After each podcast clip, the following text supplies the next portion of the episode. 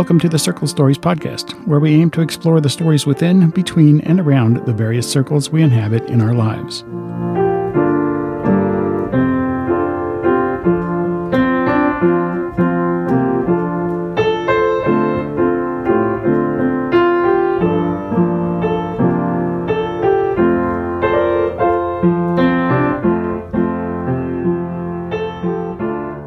Well, good morning to you. Thanks for joining me. I'm talking today with Ken Sehested. Thanks again for for agreeing to talk to me. And I talked to Mahan a couple days ago, and uh, we had a good conversation. Good. And I think I'd like to start the same way I started with him. I was wondering if we could just do a brief check-in. Mm. Um, I'm wondering um, what's been what's been giving you joy, and and what's been lifting you up in in these days. Um, Um, well, I've actually probably done more writing in recent weeks than I have before. Writing is never easy work, but since I've had, in fact, more time on my hands, I've given myself over to doing that. I always enjoy it a lot when I finish. right. um, it's the finishing part that uh, takes. You know, we decided early on for the first couple of weeks of the shutdown, Nancy and I just waved at our kids and grandkids from a distance. Um, And then we decided um, we're all being quite careful. Um, and as a compromise for mental health, we decided to, we don't do the hugging and kissing we used to do, but we actually eat together a couple of times a week now. It used to be one, on average once a week. Um, now we do it more often than that.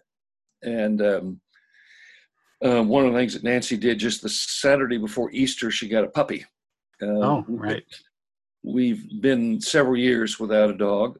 Um, and so um, the dog, fortunately, has two homes now. She often spends the afternoon up the street with our kids and grandkids. Um, so she's getting lots of loving. Oh, that's been one of the joyful things. Well, that's good. And you can see the joy in the in your grandkids' face when the Oh, yeah. when the dog comes, and Yeah. again in Nancy's face when it comes home at night, huh? That's right. It's true. And we've done, um, you know, they're at an age where um, they're they're far enough apart in years that um, the older one um, gets tired of the younger one. So Ah, we've done some social distancing for our grandkids. ah, I see. so several times, Sydney's come over and spend the night with us on her Oh, own, That's uh, nice. so she can get away from her uh, frustrating younger brother. Sure. Must be just a different time for them as well, and and how they're perceiving everything. And I think uh, I think one of the fabulous things about um, my daughter and son-in-law, they're really good parents, um, and they have worked hard um, to alleviate the natural anxiety uh, and, in times, the sheer boredom um, of young ones, and they've found ways to creatively deal with that. Uh, Nancy has also done a lot she took the grandkids to do uh, um, spend a couple hours cleaning up Hominy Creek, which is over here close to us. One of their neighbors works for um, uh, what is it, Green Opportunities, and had those uh, orange trash bags. So they got their grabbers, went over there and cleaned up the creek. You know, thinking of things like that. right, fresh Yeah. air, exercise, and yeah, Exactly. quality time with grandma, and Yeah. good. Well, there is of course the flip side to that question, and what's what's been what's been less uh, joyful? What's been getting you down lately? Um, I really miss not seeing Circle of Mercy folk up close and personal. You know, doing it online. Um, that's a pretty important part of my week, and it's felt very strange not to not to leave the house Sunday afternoon and go spend an hour or so with uh, some of my favorite people.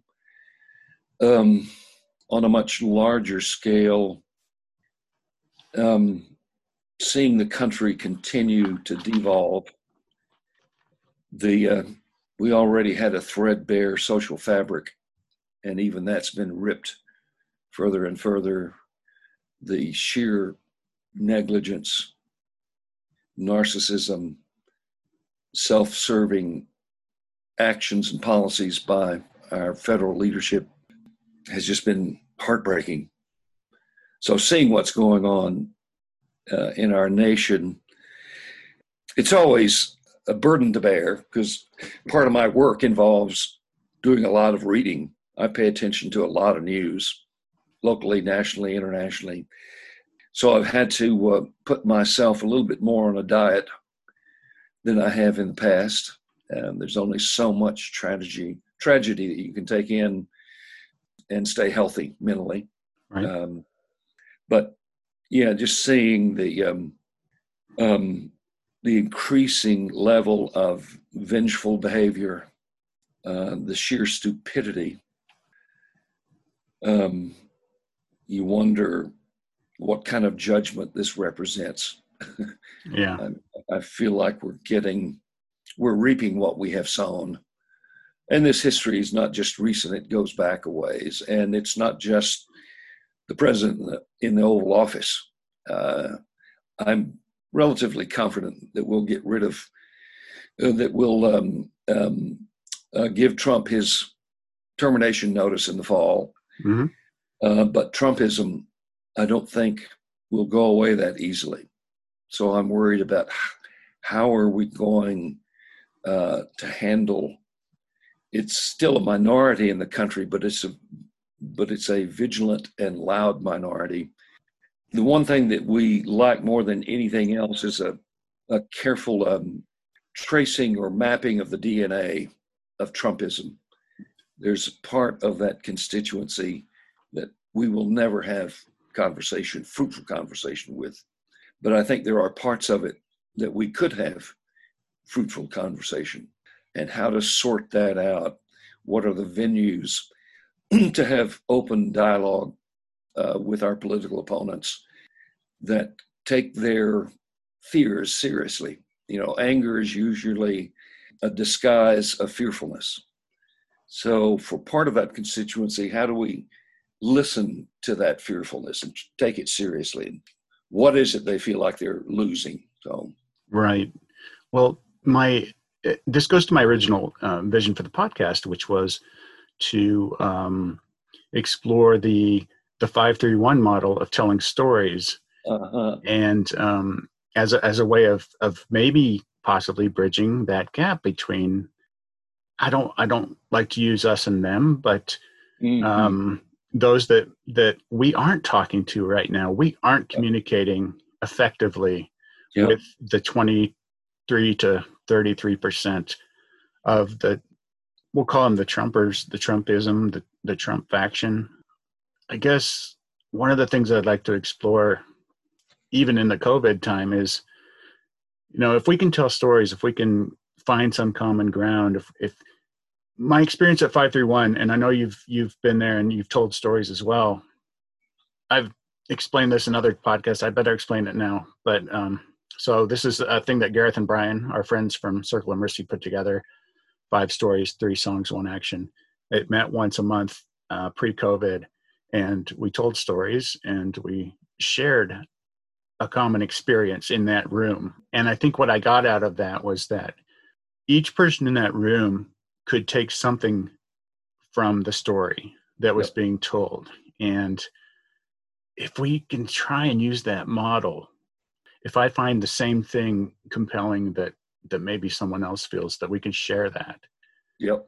And I don't know how to do that on a broad scale. I don't know if it's possible on a community wide scale or even larger than that. It might have to happen on the one on one scale. Mm-hmm. And what I'm finding is I don't talk to, uh, I'm going to use the wrong words again, but I don't talk to those mm-hmm. people. You know, I don't, yep. I, I've carefully curated my Facebook feed. I don't, you know, I don't have a lot of interaction with mm-hmm because it it tends to draw me down and draw me into places that I don't I'm not I don't feel very healthy um, when I do that. Yeah, and, and that's uh, not a particularly good form anyway.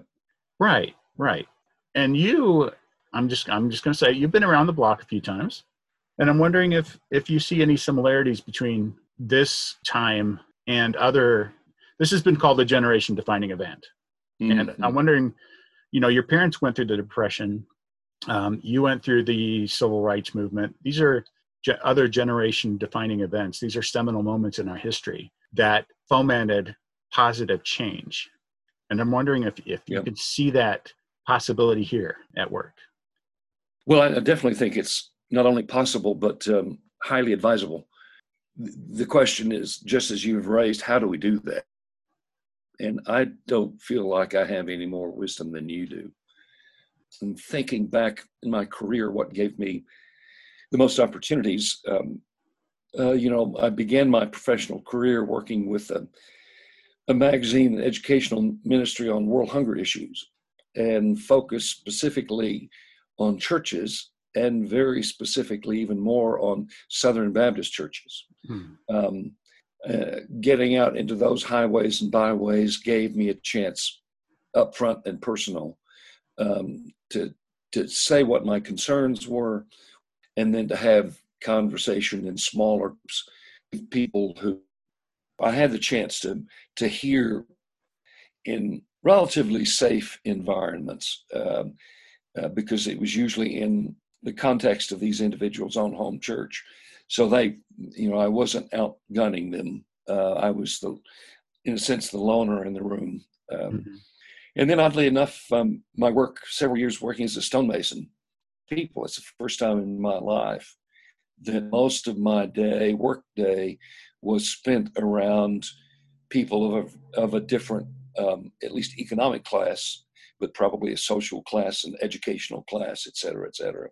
I found that um, humbling. Um, uh, and it gave me the chance, or it prompted me to more often do self interrogation. Mm. Uh, what assumptions was I bringing? It, it, helped me point out my own blind spots. Uh, and Lord knows we all have them. Yeah. Um, and the interaction with the other, so to speak, whatever uh, label or terminology you want to use, uh, is crucial not only for flourishing. I'm reading a wonderful book right now that uses the word flourishing as the uh, his most important theological framework. Hmm. That creation's flourishing is the purpose of God, and I like that that use of that word. What's the book and who's the author? title is uh, "For the Life of the World." Uh, it's by uh, Miroslav Volf, V O L F, and Matthew Croasmun. I don't know Croasmun, but I have read Volf's work before. Uh, I think he's a spectacular theologian. He's also a. Um, uh, I was trying to think how to describe him to someone I was telling about recently. He is the Cirque du Soleil of uh, the intellectual world. Wow. Okay. He's not always easy to follow mm-hmm. because his mind is is expansive. I always find it worth the work, though, sometimes even though we're I'm not following him, him in certain places, I know if I just keep trudging on, I'll get back on track.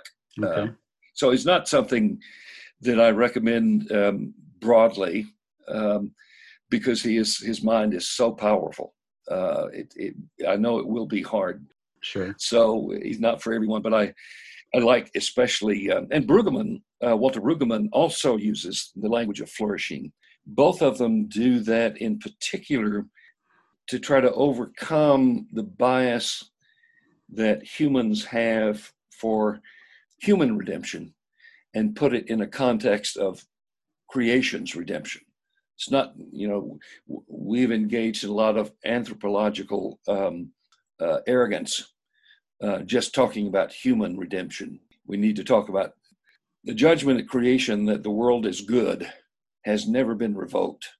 Clearly, the world has been asundered mm. in so many different ways. But our end game is that there will be a new world, a new heaven, a new earth. Um, right. And so that kind of uh, the broadening of of understanding of God's work in the world to include all created things and not just humans.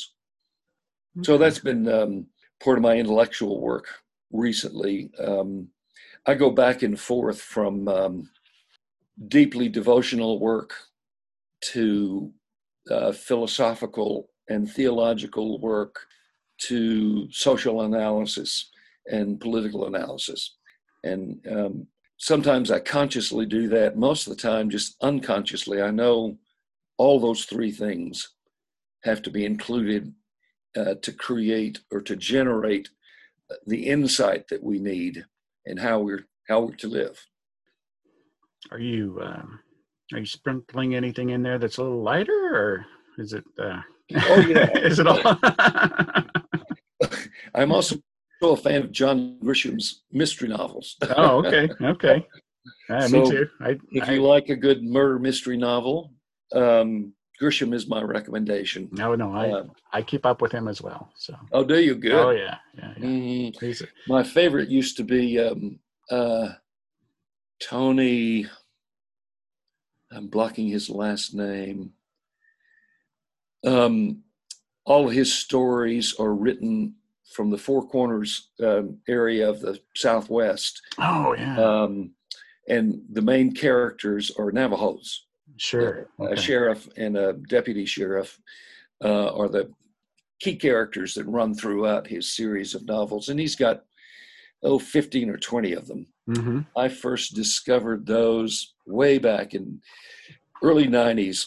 We were preparing to mark the uh, quincentenary 1992 mm-hmm. 500th anniversary of Columbus getting lost and landing in the Caribbean and calling it India.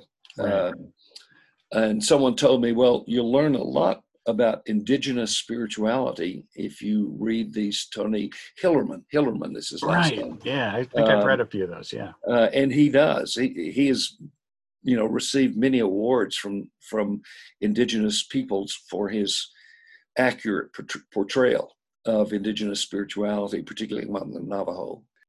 And I I tend to keep uh, two or three books going at the same time. Mm-hmm sometimes I'm more in a mood to read this kind of literature or that kind of literature. So I just kind of let my intuitive uh, impulses guide how much time I spend with each.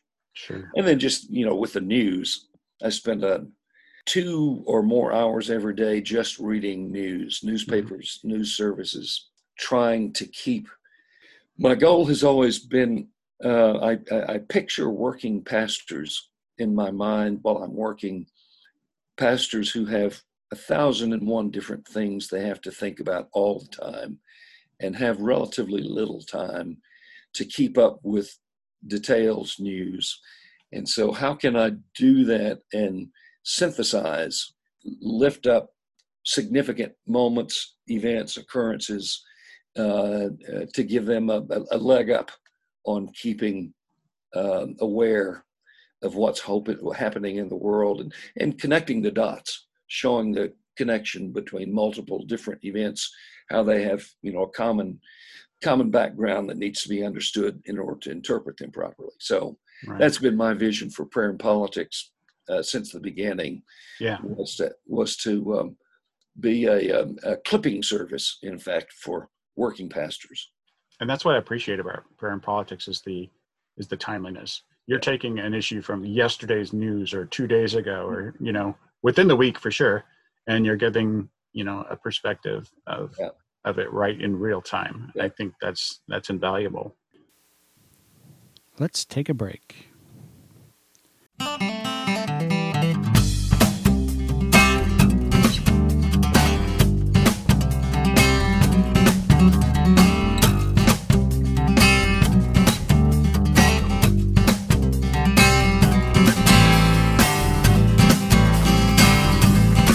got a meeting at 6.30 so he won't have time to stay For dinner with his darling and his daughter on the way.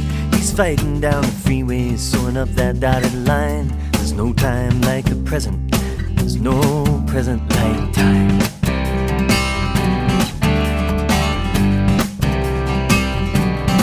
Oh, the little one gets presents for a little consolation. Gave her her own telephone, but not much conversation ask them for a moment like a beggar for a dime. There's no time like the present, there's no present like time.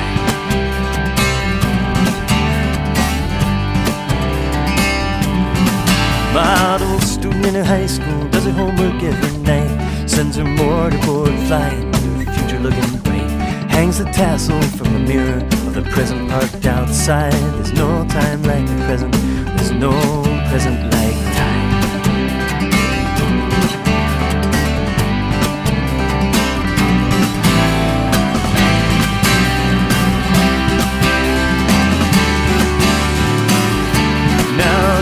a husband and a daughter and a lot of bills to pay. Everyone needs something from her, they all need it today. But she can't be omnipresent, she's working overtime.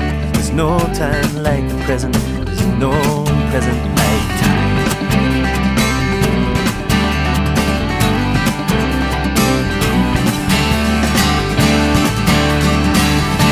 Then the phone rings late at the office. It's coming in on. It's her husband, it's her father. Seems he finally made his deadline. Deadline.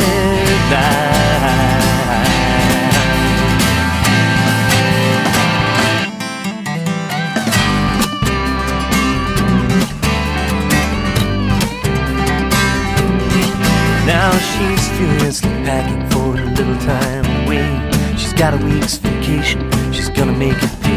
Her husband's turning bitter, her daughter just turned nine. There's no time like the present, there's no present like time.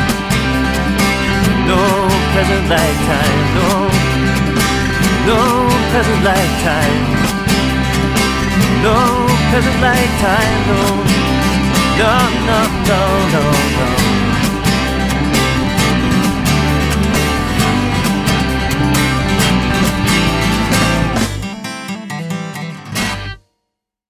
What um, you know, current science tells us that our, our brains aren't fully developed until we're 25 years old. Mhm. What would the 25 year old Ken uh, think of of these times right now? Hmm. I began, uh, you know, my a, a brief summary of my personal histories is uh, useful at this point. I was a traveling teenage youth evangelist. Okay. I was more religious than my parents. In fact, one counselor once told me that may have been your rebellion, that you actually became more pious than your parents, who were pretty pious. Interesting. Um, but it was based out of uh, when I was at age 14. I didn't didn't put this together until at least a decade later. I had a truly uh, a, a- a profoundly mystical experience. Um, later, I was able to describe all the major categories that describe historically from the mystics what it's like, what that experience is like. Well, I had that, but in Snyder, Texas, um, my pastor, the only he had no language to help me with that, so he said, "Well, you've been called to preach." Hmm. So I said, "Okay, that's what I'll be." So I preached my first sermon when I was 14. I made an outline based on three different sermons from Billy Graham, and worked through my outline in seven minutes. And so then Wow. just had to parrot a bunch of religious phrases to get through it. Um, and I decided that, um, you know, well, if I'm going to be a preacher, the most exciting preachers I knew were traveling evangelists. You know, they got to be rambunctious, uh, they got to wear flashy clothes. You know, they were kind of sex, sex symbols in a way. So that's what I decided I was going to be. And there were three of us in high school who traveled all over. I was living in Louisiana at this time, all over Louisiana, parts of Texas, parts of Mississippi. Um, but I, in the midst of that, I had this another, I think, mystical uh, experience that was profoundly uncomfortable. I began sensing that I, the kind of manipulation that I was being involved in, that I was perpetrating, uh, particularly on other young people, and began having profound questions, which I couldn't talk about, of what we were doing. I just felt like there's something rotten in this that I couldn't put my finger on. So, luckily, when I went off to college, that evangelistic team uh, broke up. Um, and uh, that's when I was um, uh, be- became acquainted with the Church of the Savior in Washington D.C. by working in a Christian coffee house in Waco, Texas.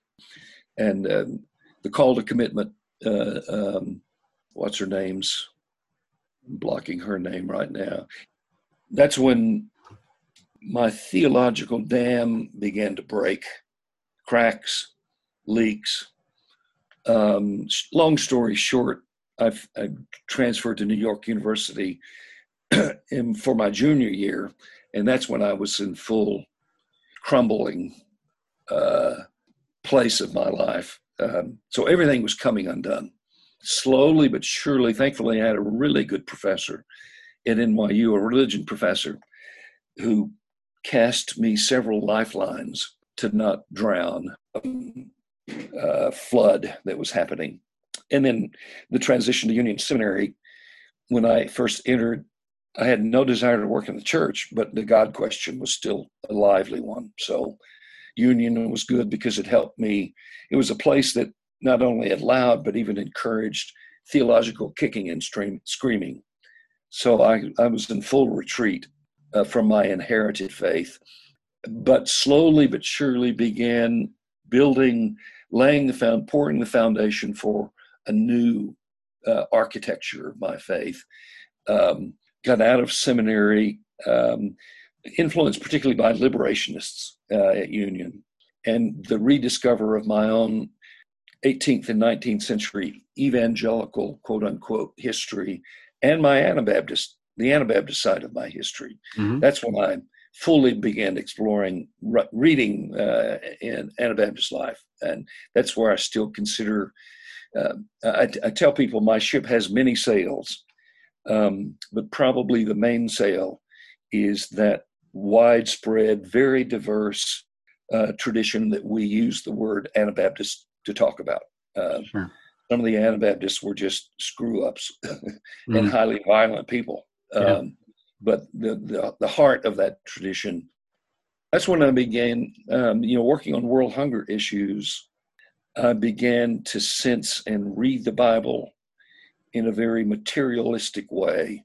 That um, the first truly original thought that I had was this uh, God is more taken with the agony of the earth than with the ecstasy of heaven.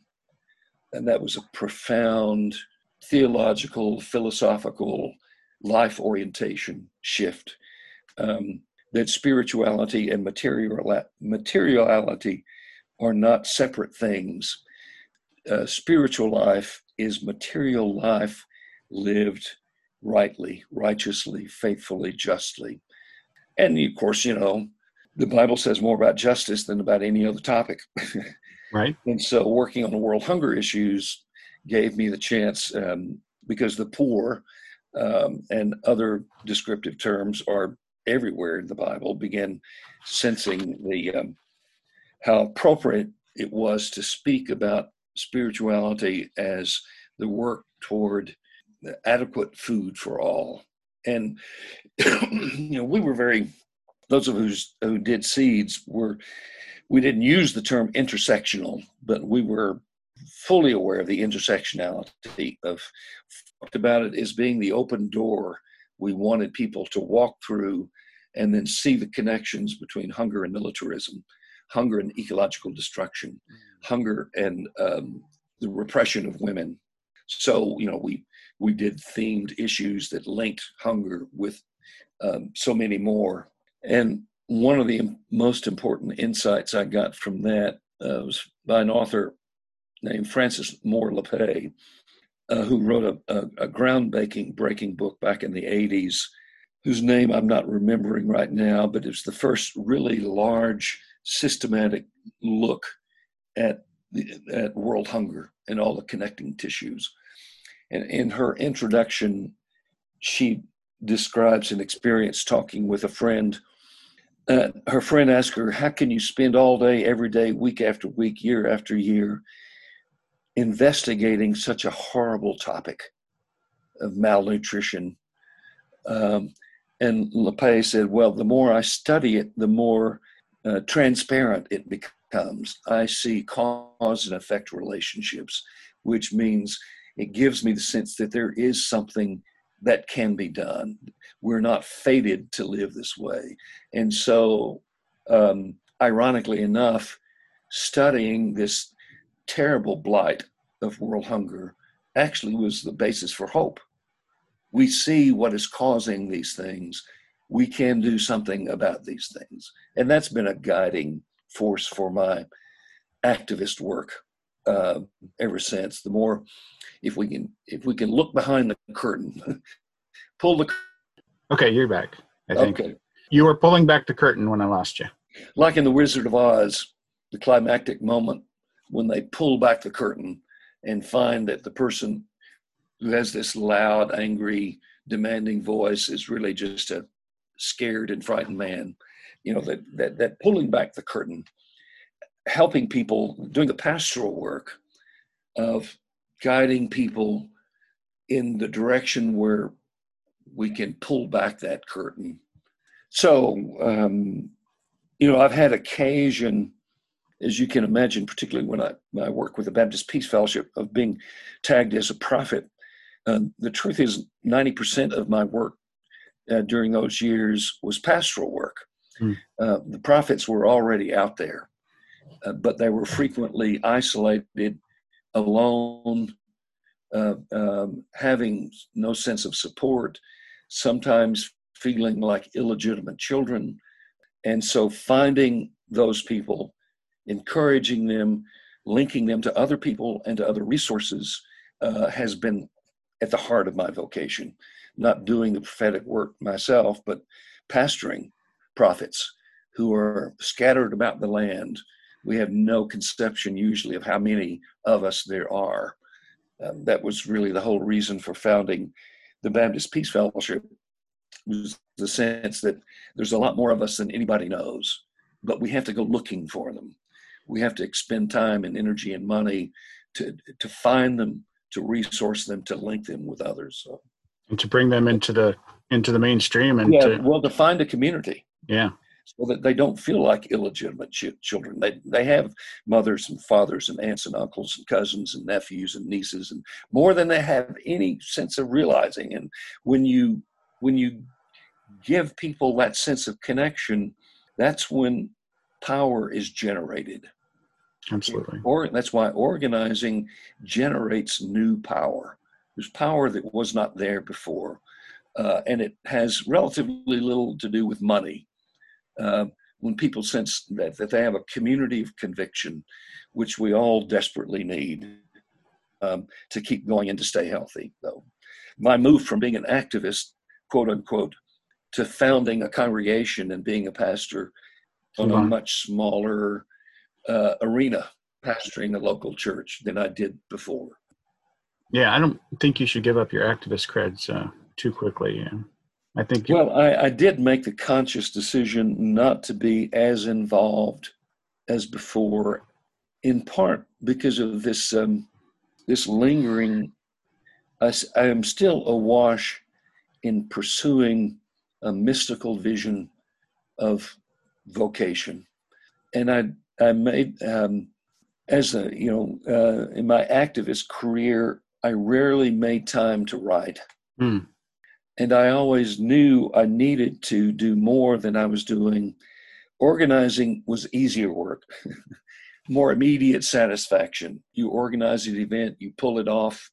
Um, at least some of the time, it's successful, and you sort of the, the connection between your labor and the product of your labor was more visible. That's one of the reasons I love um, uh, my work as a stock uh, rock mason Mhm. um, you know, when you put a rock wall in place, my God, it's going to be there for, for decades, if not centuries. right. And you can, you know, stand back and look at it. Um, and at the end of every day, you can measure your progress.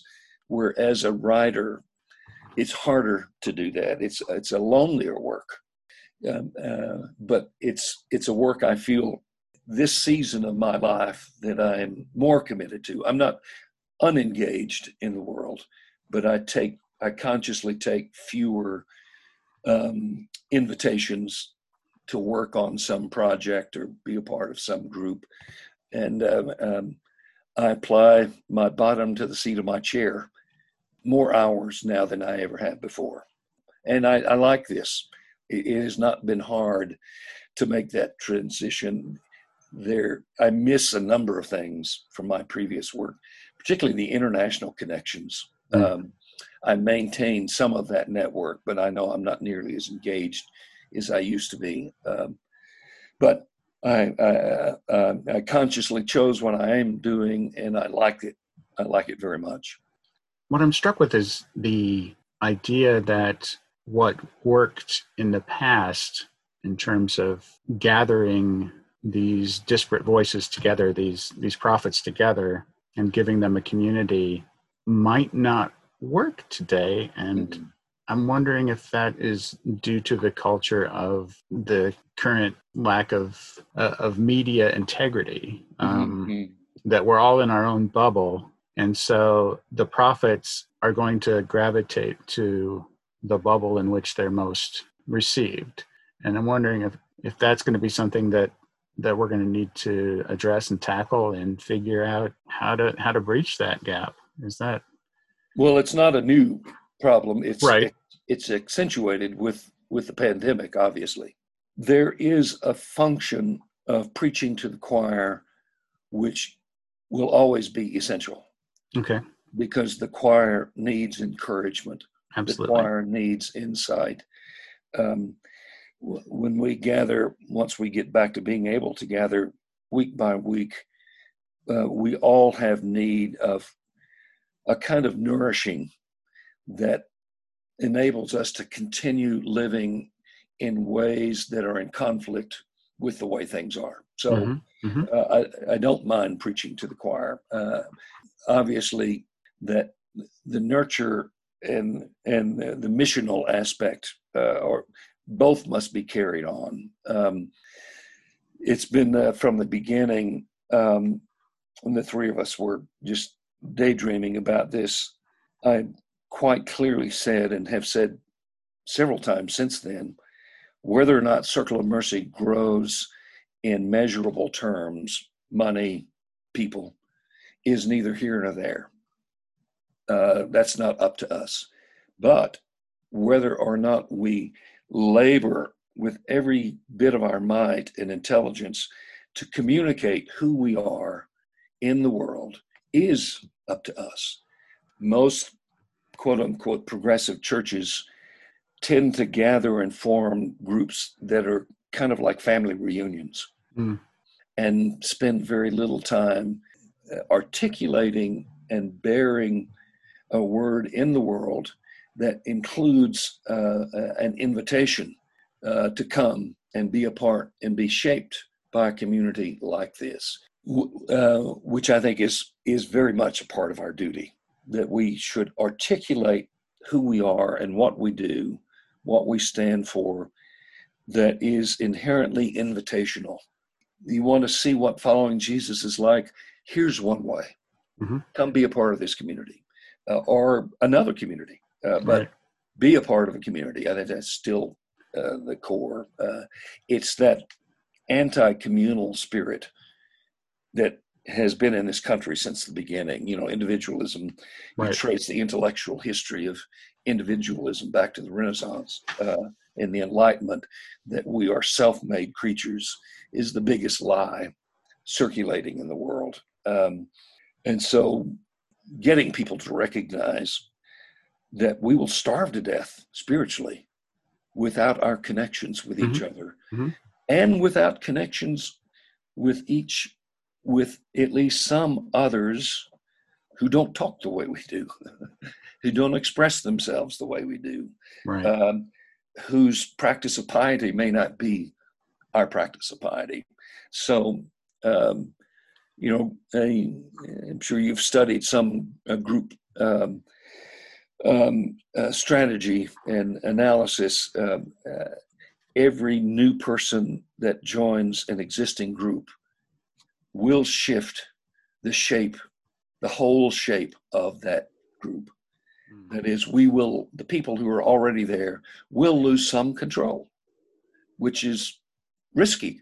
Right, right. uh, and if we're not doing that, then we really do become a very tightly wound bubble, and um, we simply perpetuate the um, the self-centeredness, which is so much a part of how we misbehave in the world.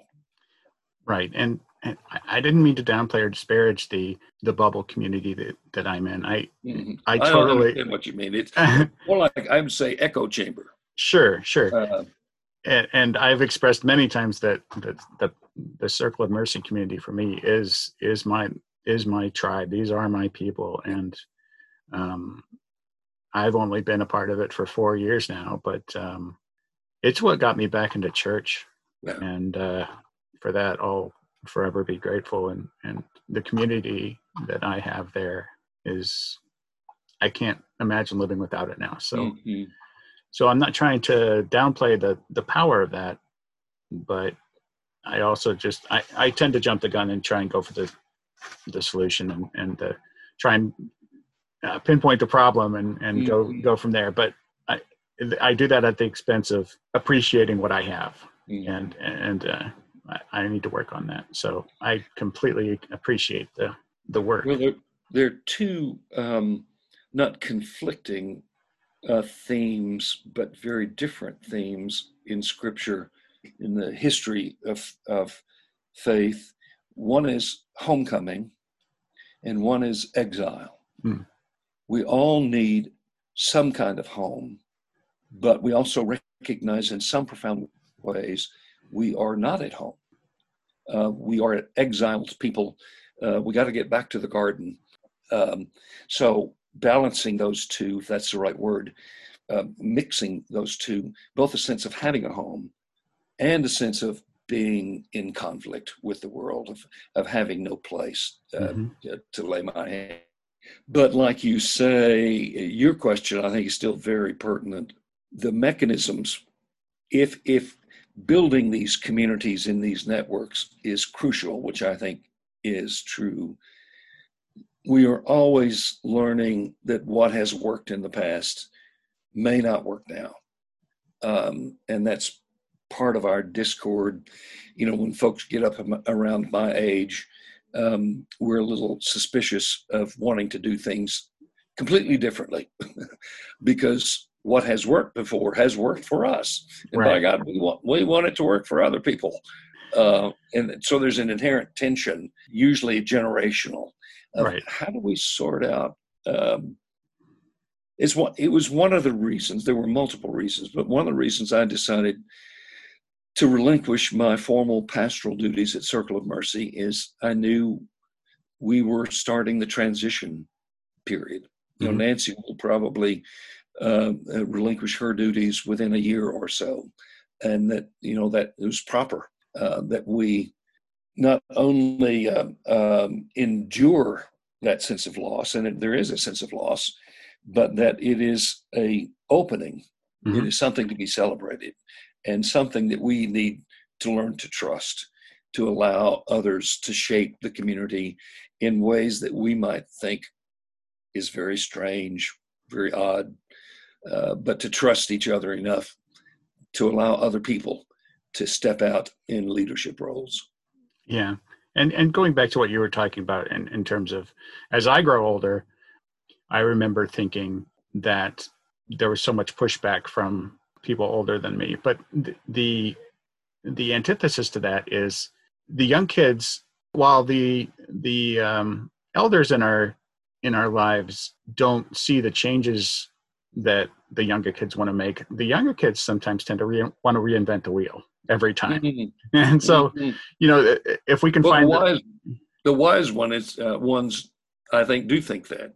Well, but there's I, I think there's room for some meeting in the middle of that. We don't necessarily need to reinvent the wheel, but we don't need to do everything like we always have done it. Exactly. And, and if we can find that sweet spot, boy, that's yeah. that's where change happens. I think how do we sort out the wisdom from the tactics? Exactly. Exactly. there are enduring bits of streams of wisdom that we need to maintain, mm-hmm. uh, but that often means you know the flow of the river is going to change. There will be new strategies and tactics, and how do we negotiate that together and stay together? Mm-hmm. Uh, so it's never easy.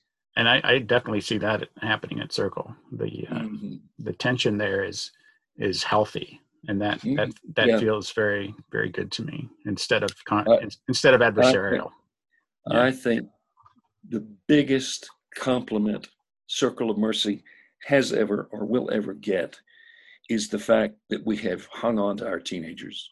Mm, We grew youth groups twice before this current season, right. and about mid high school, they would start drifting away. Mm, Uh, and it was always a source of, you know, you, you can't make them come. That won't that won't do what's needed. But the fact that we couldn't keep them was a judgment. Mm. Um, and the fact that we are, at least for the time being, keeping more than a few is the nicest thing anybody could say to us. And then, second, uh, after that, is the young adults hmm we have had young adult constituencies, you know, six, eight, ten in the past. Um, usually uh, would lose those, often more for career reasons, people following their career. Um, but that we have now a new younger adult group Right. is wow. Um, that's that's just phenomenal. If we are creating an environment that is attractive to those two demogra- demographics, then we truly are doing what we need to do. Yeah, I I would I would echo that and my experience as well. I mean, I we had a strong youth group, so I participated in that, Yeah, I'm Um, glad you did. and Continue that- to. and that is when I left the church was the young adult time in my life. Wow. So you know, had I find had I found a uh, a circle of mercy in my young adulthood, um, Mhm. I, I might have stayed in the church. So I agree. Those are those are two just incredibly important demographics in our Mhm. in our community, and I, I hope they they continue to to grow and thrive. So, well, thank you, sir, for joining me. I don't know how long we've been at it because I haven't been keeping track, but uh, Happy to. Thanks for listening. Please check out our show notes for this and other episodes at circlestories.org. While you're there, you can leave a comment, browse the archived episodes, recommend a conversation we need to have, subscribe, like, and review. Break music was provided with permission by David LaMotte. Find him and links to his catalog at davidlamotte.com. Show music Will the Circle Be Unbroken, music by Ada R. Habershon, arranged by Randa Kirschbaum, and performed by Dr. Jennifer Wilson. Don't try and follow us Circle Stories on social media because, well, I just don't have time. C.S. Lewis said, The next best thing to being wise oneself is to live in a circle of those who are.